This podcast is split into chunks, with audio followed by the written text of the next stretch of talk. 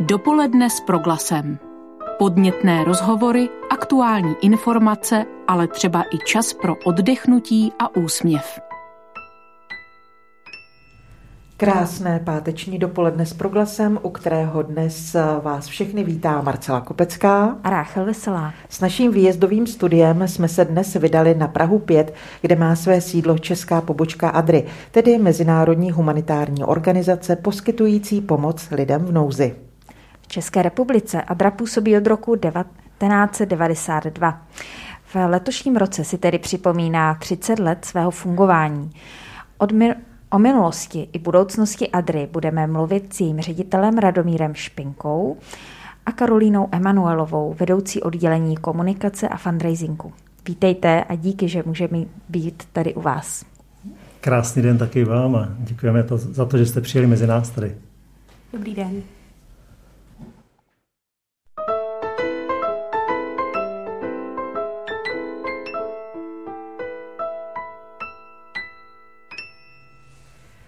Já tak trochu předpokládám, že v naší zemi snad není nikdo, kdo by nevěděl, co je to ADRA. Řeknu, že byla založena ve Spojených státech amerických před více než 50 lety a dnes působí ve více než 100 zemích světa. Jaké jsou začátky této dnes neuvěřitelné sítě pomoci? Byl někdo z vás u toho? Myslíte v tom roce 1956? ne, 1992. U nás v České republice. Já jsem z hodou okolností eh, byl ve Frýdku Mísku, kde velice brzo vlastně vznikla i pobočka a mohl jsem dělat civilní službu ve spolupráci s Adrou. Nebylo to úplně ten první rok, ale hnedka asi za rok a půl, za dva roky jsem mohl začít. A jaké jsou zprávy o tom, jak to vypadalo právě v těch 50. letech v Americe? Ten vznik vlastně začal na eh, té pomoci humanitární, to znamená v případě nějakých mimořádných událostí, které se děly ve světě, vlastně církev, církev adventistů založila organizaci, která v té době měla trochu jiný název. A vlastně ta pomoc byla primárně eh, směřována na tu humanitární pomoc a následně i potom na tu rozvojovou asi někde kolem roku 1970. A právě v názvu ADRI eh, je už eh, znát, že jde o organizaci adventistickou, jak jste zmínil. Jak konkrétně eh, to, se to projevuje v provozu vaší organizace?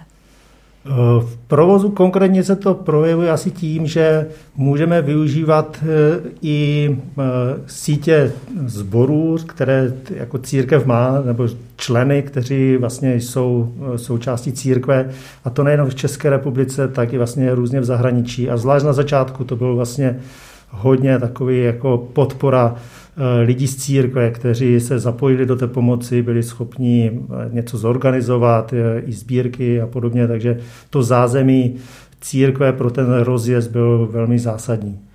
ADRA Česká republika je humanitární a rozvojová organizace, která pomáhá lidem v nouzi v Česku i v zahraničí. Pojďme se podívat konkrétně na ty vaše projekty. Kde všude pomáháte a jak? V současné době, mhm. dnes. Dnes eh, jako Česká Adra pracujeme asi v 10-12 zemích, ale také i v České republice. Pokud bych měl začít u nás doma, tak eh, ta pomoc se hodně soustředí na eh, dobrovolnictví. Jako Česká Adra máme 15 dobrovolnických center, jak v Čechách, na Moravě, tak i ve Slesku, které vlastně propojují lidi, kteří chtějí věnovat svůj volný čas. Jsou to lidé, kteří jsou ochotní věnovat hodinu, dvě týdně a chodí za lidmi, kteří jsou sami, kteří jsou možná nemocní, v nemocnicích eh, jsou to lidé i mentálně postižení, jsou to i děti a vlastně lidi, a, a vlastně i, dě, i lidi, kteří jsou sami dnes opuštění v domácnostech. Takže to je vlastně to, co Adra dělá, propojuje tady ty dvě skupiny lidí, eh, kde se mohou navštívit, eh, lidi si můžou popovídat, jít na procházku. Takže to je jedna část té pomoci, kterou děláme konkrétně v České republice. V zahraničí to je eh, asi, jak jsem zmiňoval, 10-12 zemí, kde v současné době pracujeme. Můžu konkrétně uvést třeba Bangladeš, kde pracujeme již více jak 20 let, kde podporujeme děti ve vzdělání. Je vlastně cílem toho projektu, aby děti, které vlastně žijou v té zemi, se dostali ke vzdělání. Takže celá řada dárců u nás v České republice podporuje právě tady ten projekt. Já bych navázala na to, co jste řekl před malou mhm. chvíli. Uvedl jste, že u nás eh, pracuje 15 dobrovolnických center. Můžete mi přesně popsat, jak dobrovolník, který se rozhodl pomoci Adře, vypadá? Co je to za lidi, kteří za vámi přicházejí a pomáhají vám? Mm-hmm.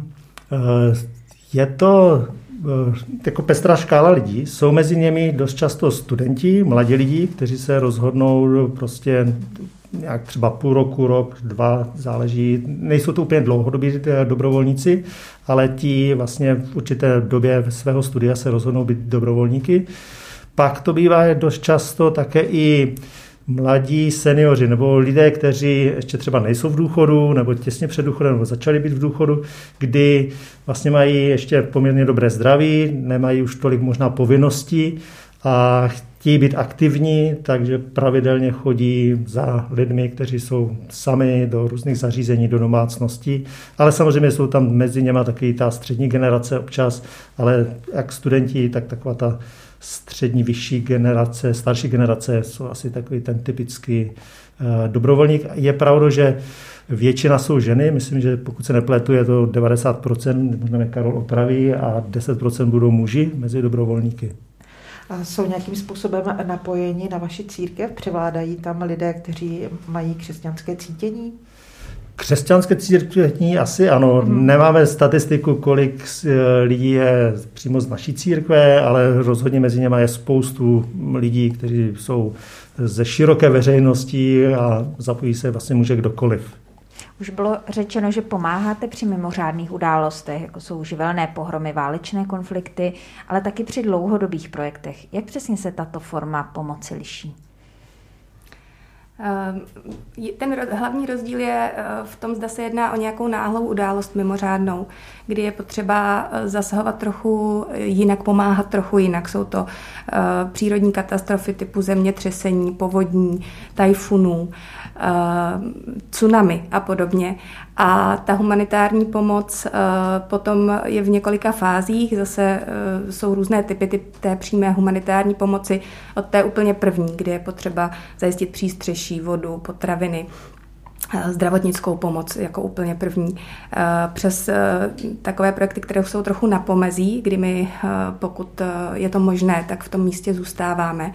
Většinou to záleží na prostředcích. Zdá máme například dostatek prostředků z veřejných sbírek a můžeme pokračovat v trochu dlouhodobější pomoci, která se může přelévat až pak v tu pomoc rozvojovou, kdy jde o to pomoci eh, většinou v rozvojových zemích k tomu, aby se tam lidé měli lépe.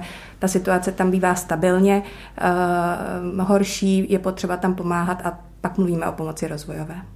Píšete, že svou pomoc poskytujete všem, kteří ji potřebují bez rozdílu rasy, pohlaví, vyznání nebo náboženského přesvědčení. Jak důležitou roli toto hraje? Eh, určitě eh, důležitou roli, protože působíme po celém světě. ADRA, jak bylo řečeno, působí ve více než 100 zemích světa eh, kde jsou lidé velmi různí, různého náboženského vyznání, různých ras a vždy se snažíme k tomu přistupovat s velkým respektem a jednou z hlavních zásad všech humanitárních organizací je ten princip nediskriminace a toho, že opravdu pomáháme každému.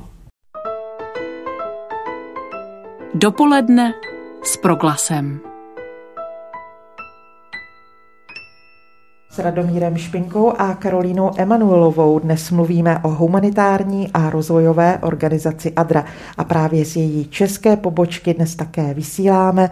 Sedíme v Jinonicích, kde ADRA sídlí od roku 2016. Z okna máme krásný výhled do Prokopského údolí, tak mě teď ještě napadá, jak důležité je místo, kde ADRA sídlí pro vás osobně. To místo tady je ano, ano. Pro, to, pro tu práci důležité. My jsme eh, jako měli sídlo kousíček hnedka vedle, které bylo takového neúplně tak jako utěšené, protože tam bylo spoustu prachu a hluku, takže jsme nějakou dobu hledali nové místo a když se podařilo přestěhovat, tak to bylo obrovský posun k lepšímu i pro to pracovní prostředí, které je důležité pro práci, kterou děláme společně i pro všechny zaměstnance, takže si to tady užíváme. A my o tom stěhování také něco víme. České republice Adra působí od roku 1992. Jaké byly její počátky v tehdejším Československu? Na začátku stál úplně ten první ředitel, pan Rudolf Reitz, který možná i se skupinou nadšenců ještě předtím, než Adra byla registrovaná, se snažili dělat nějakou humanitární pomoc v některých zemích, jako je Rumunsko, Litva, eh, obětem i války v Perském zálivu a vlastně v tom roce 92 potom Adru založili a ta první pomoc hodně byla spojená s takovou tou humanitární pomocí v bývalých zemích Jugoslávie, kde tam v té době byla válka a hodně to bylo spojeno vlastně s tou materiální pomoci, ať už to byly potraviny, různé balíčky a, a vlastně pomoc lidem, kteří byli zasaženi tady tou, tou válkou. Jakým způsobem na činnost vašich předchůdců teď navazujete? Kde si v nich berete příklad?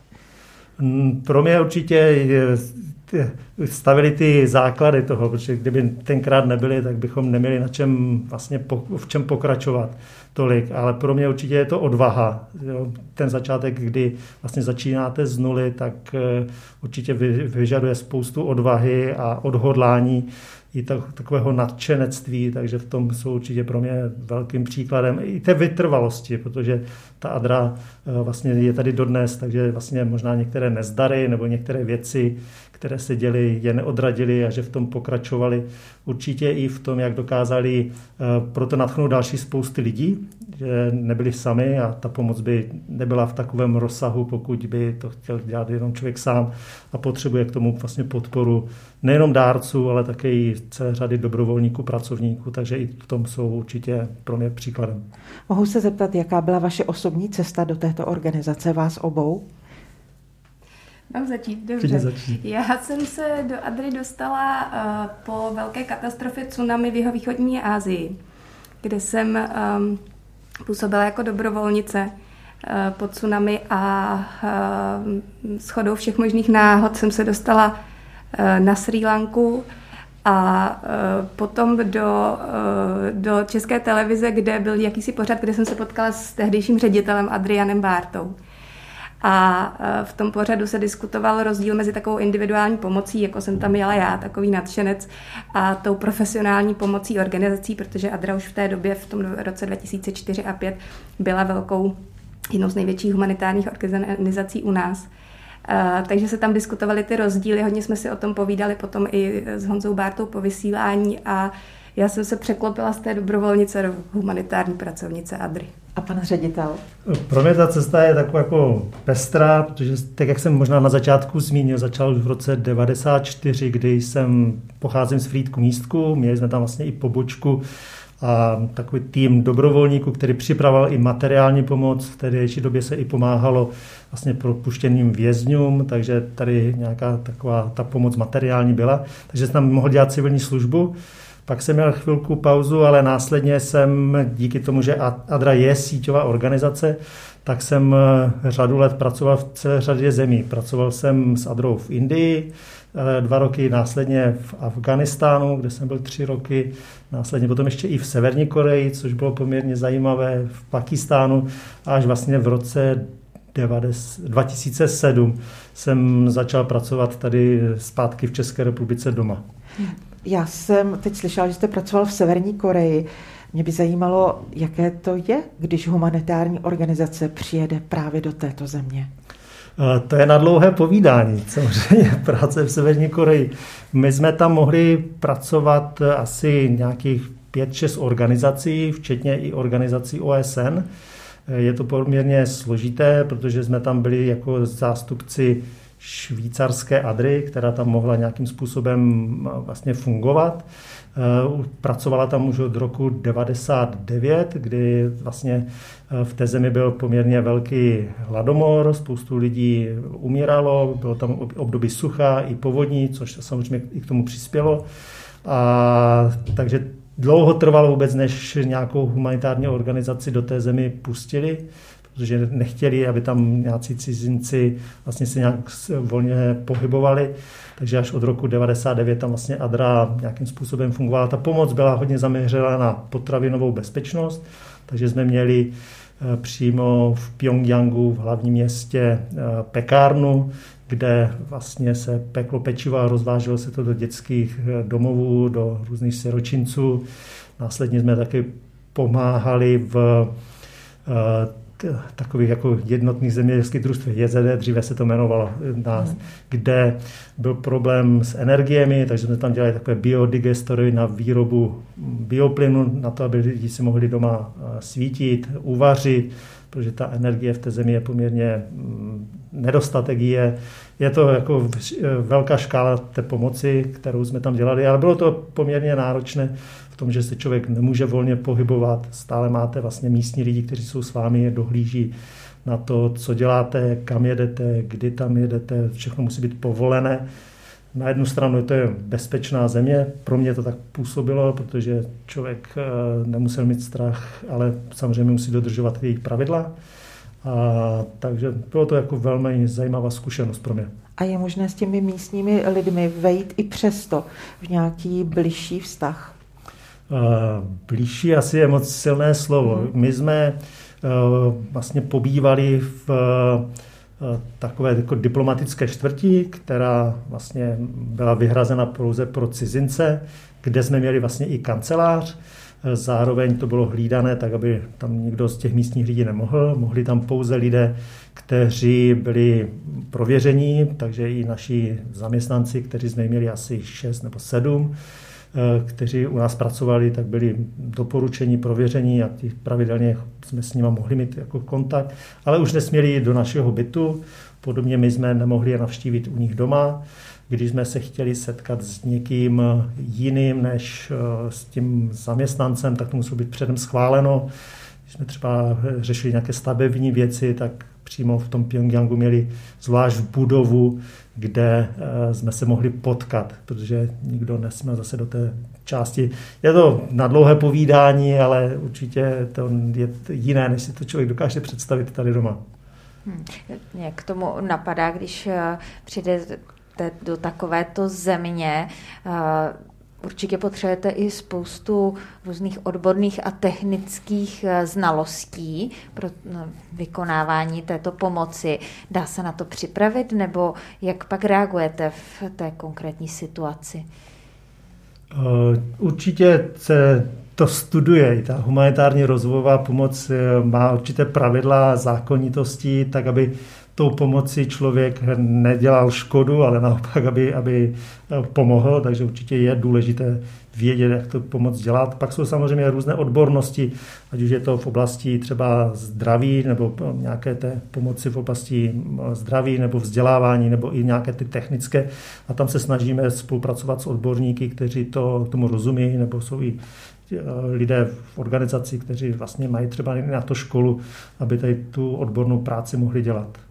Ještě bych možná doplnila, ano. že co je eh, velká výhoda Adry je ta síťovost, která pro nás znamená, že na každém místě máme místní kancelář, která buď už i právě, jak říkal Radek, má své vlastní odborníky, když je to větší kancelář, pokud dělají třeba stavební projekty, nebo hodně děláme projekty s vodou, tak už mají vlastní odborníky, kteří tomu velmi rozumí. A co je mm, ten opravdu velký benefit, který já spatřuji v Adře, je to, že my nejezdíme na místo odsud a nescháníme tam právě nové firmy a odborníky, ale můžeme přijet už za kolegy. Eh, jsme stále ve spojení a přijedeme na místo, eh, kde lidé znají tu místní situaci. Do roku 2013 byla Adra občanským združením v souvislosti se změnou občanského zákonníku je nyní obecně prospěšnou společností. Adra OPS patří v současné době k největším organizacím v České republice, poskytujícím humanitární, rozvojovou a sociální pomoc doma i v zahraničí. Co tento vývoj znamenal pro vaše fungování? Myslíte tu změnu ano. občanské združení na mhm. OPS-ku? To ne, neznamenalo vůbec nic. Ta akorát jako se změnilo správní rada nebo válná hromada vlastně jako legislativně, protože to bylo trošku jako jinak jako nastavené, ale co se týče toho samotného poslání, té, toho fungování Adry, tam se zásadně nic nezměnilo. Je to jenom spíš nějaká jako legislativní záležitost, kterou jsme museli taky projít.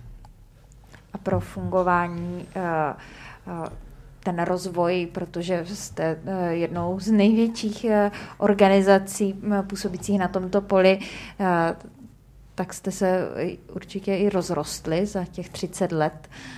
Co to znamenalo pro vaši organizaci? To bych možná ilustrovala například, když jsem já přišla do té Adry v roce 2005 pod tsunami, tak neexistovalo ještě například projektové oddělení. Takže vlastně ta pomoc byla opravdu předtím realizovaná hodně jinak, zejména v těch počátcích. To bylo velmi dobrodružné, moc obdivuju statečné kolegy a ředitele, kteří se pouštěli do těch výprav, kdy se opravdu naopak jezdilo na místo. Adra měla kamion, jezdilo se dokonce až třeba do Mongolska. A jednalo se teda o lidi, nebylo jich mnoho a jednalo se o lidi, kteří tam sami jezdili.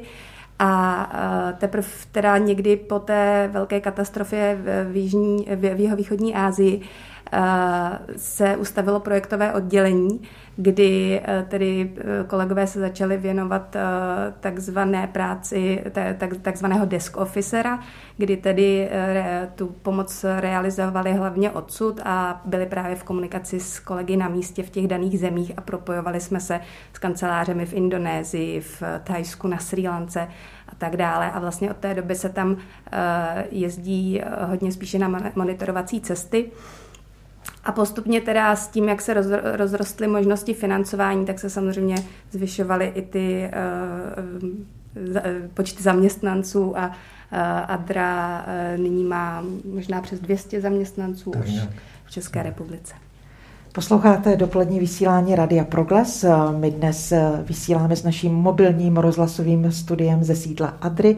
Sedíme eh, v Jinonicích, jsme v Praze 5 a povídáme si se zástupci Adry. Naším hostem je stále pan ředitel Radomír Špinka a paní Karolina Emanuelová, která je vedoucí oddělení komunikace a fundraisingu. Vedle Adra OPS existuje také nadace Adra. Co je posláním právě vaší nadace? Eh, ty změny nadace občanské združení eh, OPSK eh, jsou hodně, byly hodně formální, jak zmiňoval Radek, nicméně v praxi teď fungují jakoby dvě formální podoby ADRY, OPSK a nadace. A to rozlišení je zejména v tom, že nadace se věnuje konkrétním jednotlivým případům individuální pomoci, Eh, zejména v České republice, dělá individuální sbírky pro konkrétní například eh, děti s postižením nebo eh, lidi handicapované, kteří potřebují například vybrat na invalidní vozík a podobně. A Adra OPS se věnuje spíše pomoci komunitám a takovým komplexnějším nebo větším projektům pomoci, kdy je nějaká mimořádná událost a je potřeba pomoci větší komunitě lidí. Já bych možná ještě doplnil k té nadaci. Vlastně nadace vznikla i, nebo zůstala eh, i díky tomu, že vlastně vláda nebo náš stát eh, po privatizaci se rozhodl část těch prostředků eh, dát nadaci. Je to takzvaný nadační investiční fond, takže i nadace Adra vlastně získala několik desítek milionů, které může investovat do něčeho a vlastně ten zisk potom z toho je přerozdělován na prostřednictvím grantových řízení na různou činnost. V minulosti to hodně šlo na dobrovolnictví, dneska to je také na další jako aktivity, takže i vlastně i to je činnost té nadace, kde spravuje nějaké nadační mění a, a vlastně ten výtěžek potom je mm, vlastně použít na nějakou humanitární nebo eh, práci a, a pomoc lidem. Vy jste teď otevřel téma financování. Hmm. Jak je tato vaše pestrá činnost vlastně financována?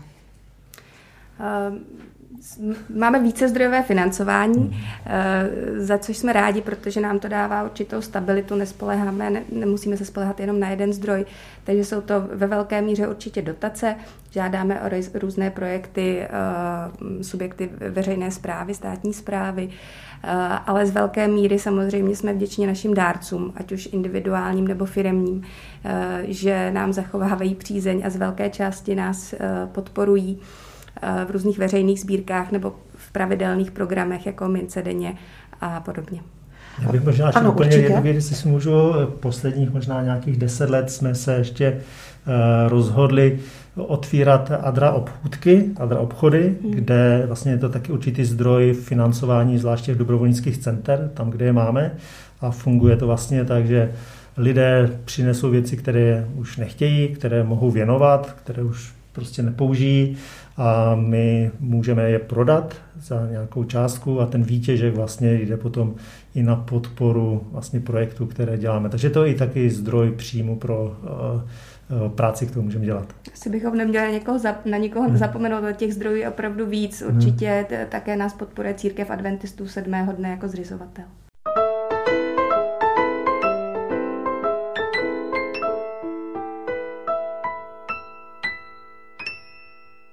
Už 30 let působí v naší zemi humanitární organizace adventistů sedmého dne ADRA. O její práci si dnes povídáme s ředitelem Radomírem Špinkou a mluvčí Karolínou Emanuelovou. Před sedmi měsíci se přehnalo Břeclavském a Hodonínském tornádo. Vy na místě také pomáháte. Co bylo to první, co jste řešili?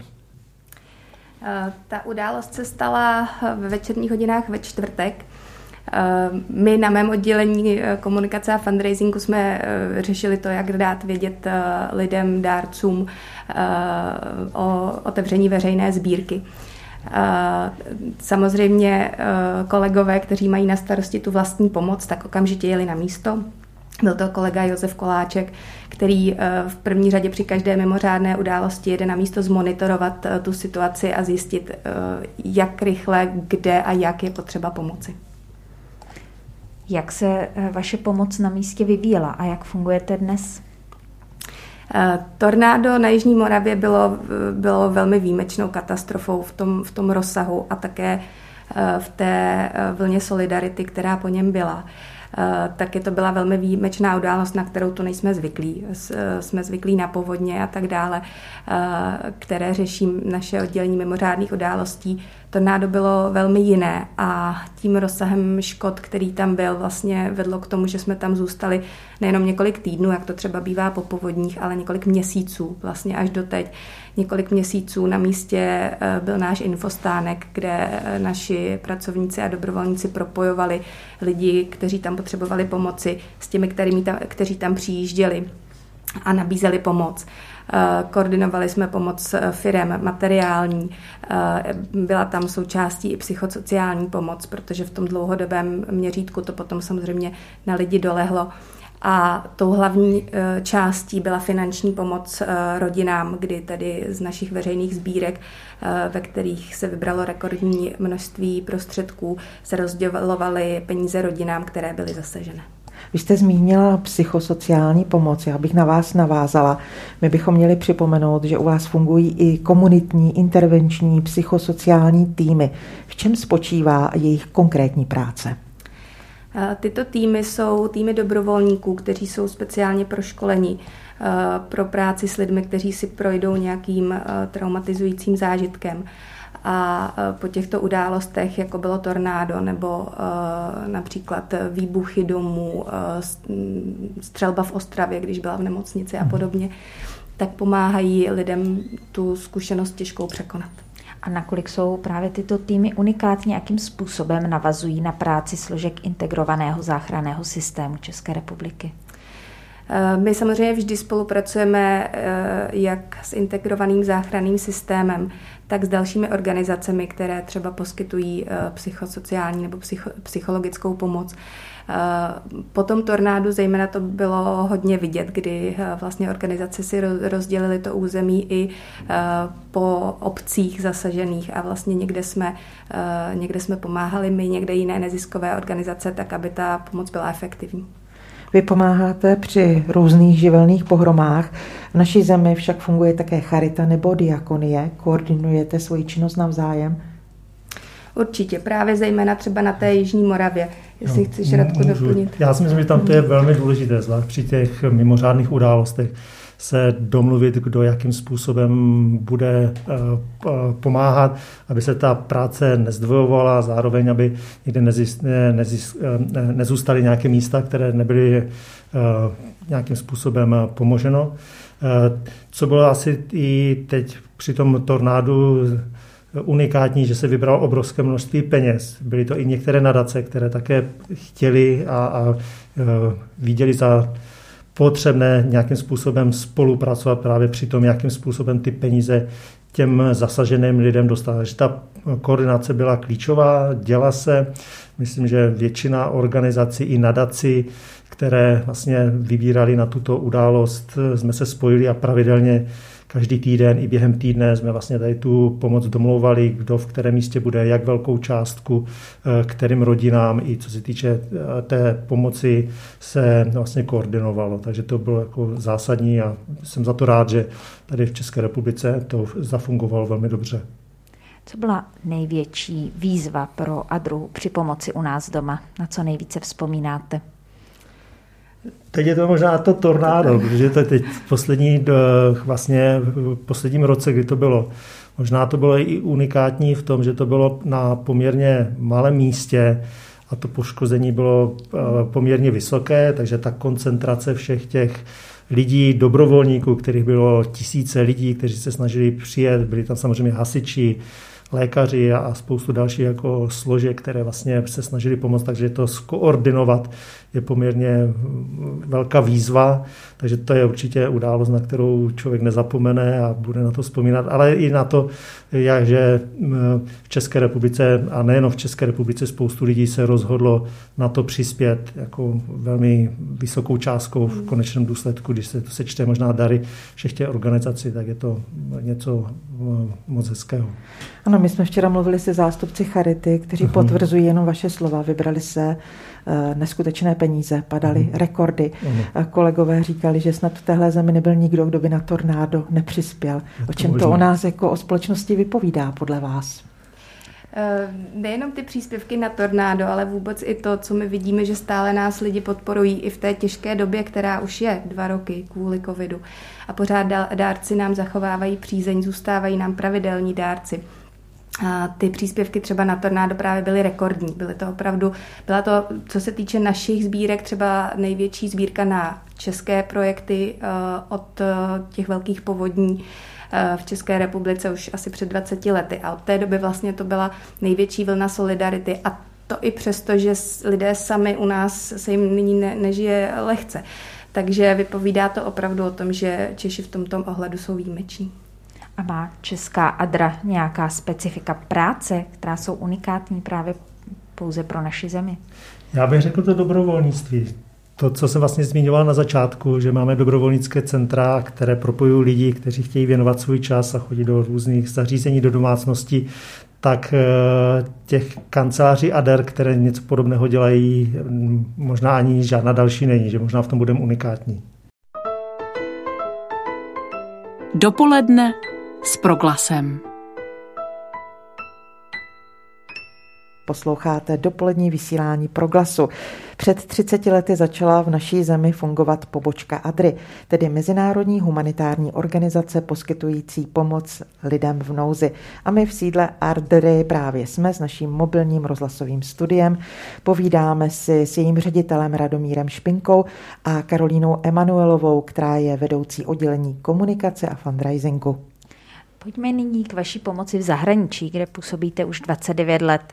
A konkrétně jste pomohli v 66 zemích. Máte spočítáno, kolik finanční pomoci na konkrétní projekty vaše Adra přispěla?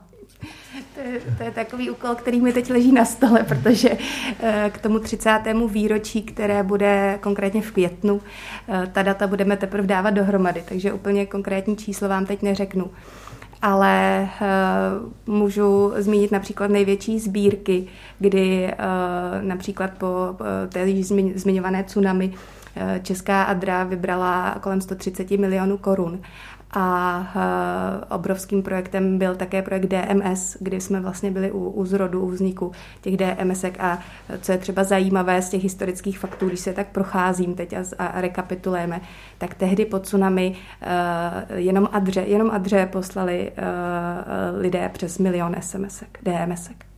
Vy jste teď zmínila květen, kdy si připomenete 30 let své činnosti. Budete to spojovat i s nějakými akcemi pro veřejnost? Určitě máme v plánu výstavu procházíme materiály právě z těch úplně prvních let Adry, fotografie, videa a v, prů, v průřezu těch 30 let vlastně vybíráme to nejzajímavější pro výstavu, která by měla začít v květnu v Praze a potom se posouvat právě po městech v České republice, kde máme dobrovolnická centra. Píše se rok 2004, když přichází ničivé tsunami, které zasáhlo západní pobřeží indonéského ostrova. Pomáhali jste i vy, paní Karolíno. Jak na tuto zkušenost dnes vzpomínáte?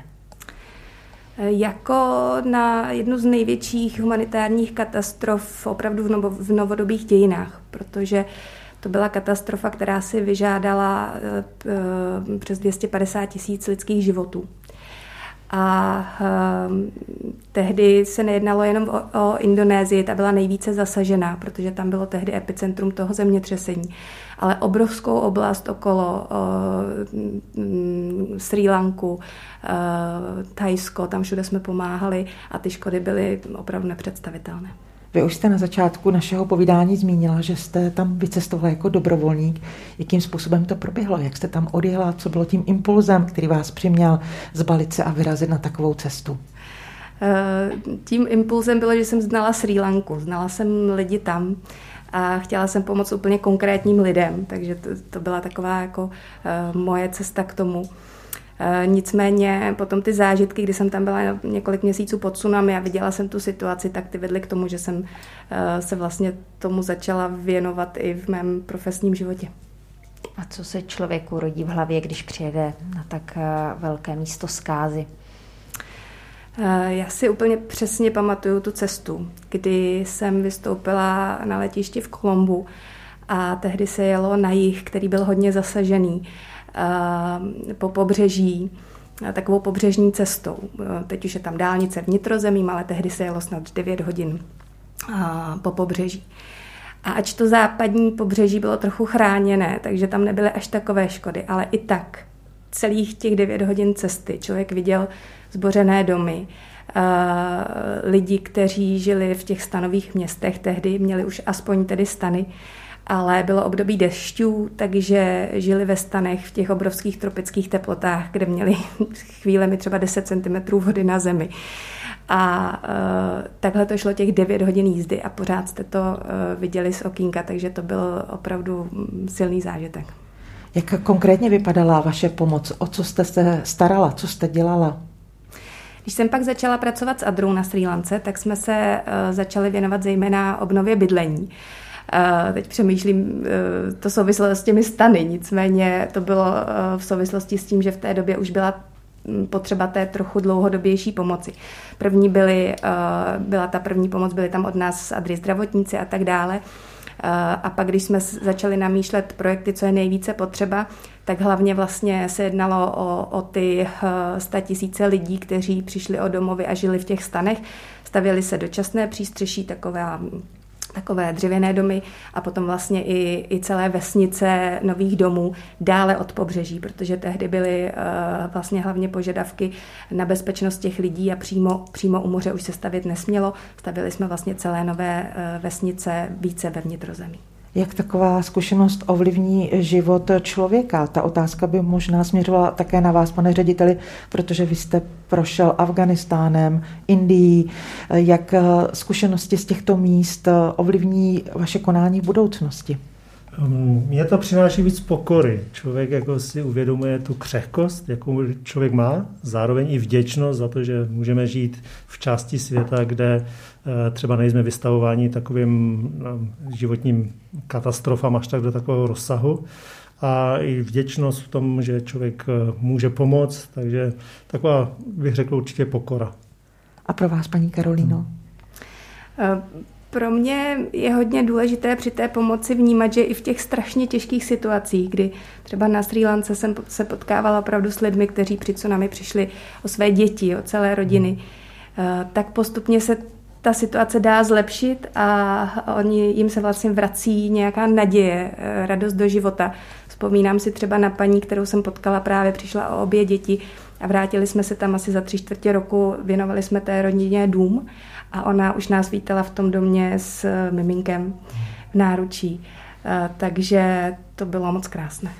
A my si teď povídáme všeobecně, ale teď zazněl i jeden konkrétní případ, eh, kdy Adra změnila osud eh, daného člověka k lepšímu. Pane řediteli, máte i vy nějakou vzpomínku na konkrétního člověka, jehož život se zcela zásadně změnil díky vám? Těch příběhů je celá řada, to je pravda, ale možná můžu zmínit, že podporuji jednoho mm, studenta, kluka, který byl sirotek již řadu let v Bangladeži a vlastně se rozhodl, že bude i studovat eh, na zdravotníka, dneska už studuje i na bakaláře, takže ehm, je to takové jako příjemné, že člověk i vidí tu osobní zkušenost. Mohl jsem se ho potkat, když byl ještě malý kluk, kdy vlastně byl eh, zavezen do takové internátní školy a vlastně neměl nikoho v rodině, kdo by se o něj postaral.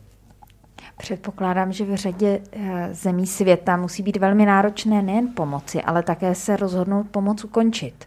Podle čeho se v těchto situacích rozhodujete?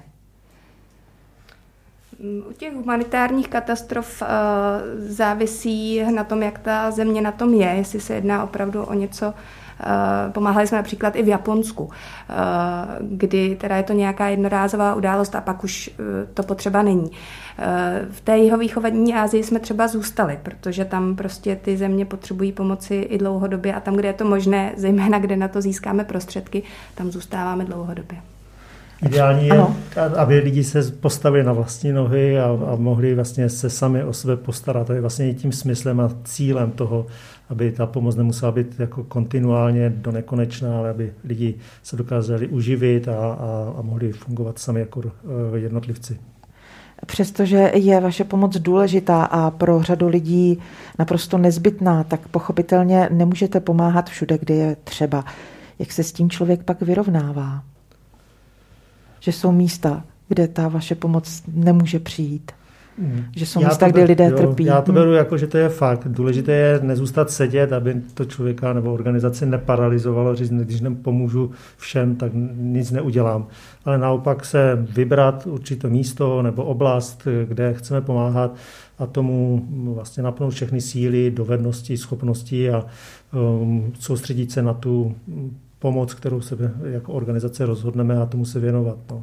Na jaké konkrétní hmm. cíle a projekty se v letošním roce budete zaměřovat? Kam bude směřovat pomoc Adry v roce 2022? Máte vytipovány lokality, kde se letos objevíte? Určitě máme stabilní dlouhodobé projekty, jak už bylo řečeno v Bangladeši, projekt vzdělávání už dlouholetý. Tam všude zůstáváme. Některé naše projekty se mění podle toho, jak získáme financování, ale i tak e, některé ty humanitární krize jsou dlouhé, vleklé, takže se dá očekávat a doufáme, že budeme moci pokračovat v naší pomoci na Blízkém východě, v Sýrii, v Libanonu, e, kde je to ovlivněno konfliktem, tedy v Sýrii e, v Africe, na našich projektech v některých zemích, i v, i v Ázii, kde tedy momentálně se zaměřujeme na Kambodžu. A sleduje Adra třeba i události na Ukrajině? Ano, sledujeme samozřejmě. Máme tam i pobočku Adry, dokonce jsme s nima v kontaktu a zrovna v těchto dnech přemýšlíme o tom, zda nějakým způsobem nenavázat nějakou spolupráci. A je připravena naše země třeba na příliv eh, uprchlíků a utečenců z této země, protože nemůžeme sice předjímat, co se nastane, co nastane. To nedokážu hmm. říct, moc bych si to přál, abychom byli připraveni pomoct, když by taková uh, potřeba eh, jako nastala. Dopoledne s proglasem. Vy už jste uh, zmiňovali, že uh, lidé jsou u nás velmi štědří v pomoci. Uh, reagují spíše na pomoc doma nebo jsou otevřenější směrem k projektům v zahraničí? My často slýcháme, proč pomáháte v zahraničí, i tady je potřeba pomoci. A vždycky říkáme, ano, víme to a pomáháme i tady. Nicméně e, jsou to hlasy, které, se, které jsou slyšet, ale potom ve výsledcích těch sbírek Víme, že jsou i lidé, kteří myslí i na ty lidi v zahraničí a, hodně si uvědomují, že tady pořád ještě se máme dobře a myslí i na ty, e, kteří prostě se narodili v podmínkách, které jsou mnohem těžší. Takže eh, opravdu si vážíme i dárců, kteří přispívají na naše projekty humanitární, máme projekty Eh, které podporují eh, různé naše humanitární projekty, jak jsem je zmiňovala, eh, na Darujme.cz, kde, se, kde si lidé mohou vybrat, na co přispějou, jestli to bude na, na dobrovolnictví v České republice, nebo humanitární projekty, nebo naše rozvojové. Opravdu mm, vážíme si každého a uh, dáváme dárcům možnost si vybrat, protože to naprosto respektujeme, pokud chtějí přispívat například jenom na projekty zde. Pokud by se někdo rozhodl vás podpořit, jak přesně to může udělat? Určitě nejlépe navštívit naše webové stránky adra.cz. Tam jsou naše hlavní, hlavní kampaně, kam lidé mohou přispívat. Největší podporu, největší stabilitu nám zajišťují naši dlouhodobí dárci skrze program Mince denně, má i samostatnou stránku mincedeně.cz, eh, kdy my tyto prostředky rozdělujeme právě jak mezi české projekty, tak zahraniční. Eh, část je určena na provoz organizace, tak abychom mohli pomáhat dlouhodobě a nebyli si nejistí z měsíce na měsíc, jestli ty projekty ufinancujeme dále. Takže uh, úplně nejefektivnější uh, podpora je ta, ta dlouhodobá, ale když chce někdo přispět jednorázově, máme mnoho dalších uh, možností. Uh, máme i možnost, kdy opravdu víme, že třeba dárci chtějí věnovat konkrétně něco konkrétního, kozu do Afriky, tak uh, na našich stránkách najdou i tuto možnost. O tom, jak Adře pomoci, se dozvíte už na webových stránkách. My teď v tuto chvíli, protože je 9 hodin a 55 minut, naše dnešní setkání ukončíme. Já vám mnohokrát děkuji za odpověď. Vysílali jsme s naším výjezdním studiem z Prahy 5, kde má své sídlo pobočka ADRY, mezinárodní humanitární organizace poskytující pomoc lidem v nouzi. Našimi hosty byli ředitel Adry Radomír Špinka a vedoucí komunikace a fundraisingu Karolína Emanuelová. A s vámi se loučí Ráchel Veselá a Marcela Kopecká. Děkujeme za váš čas. Naschledanou. Taky my děkujeme a nasilnou. Naschledanou. Dopoledne s proglasem. Každý všední den mezi devátou a desátou na proglasu.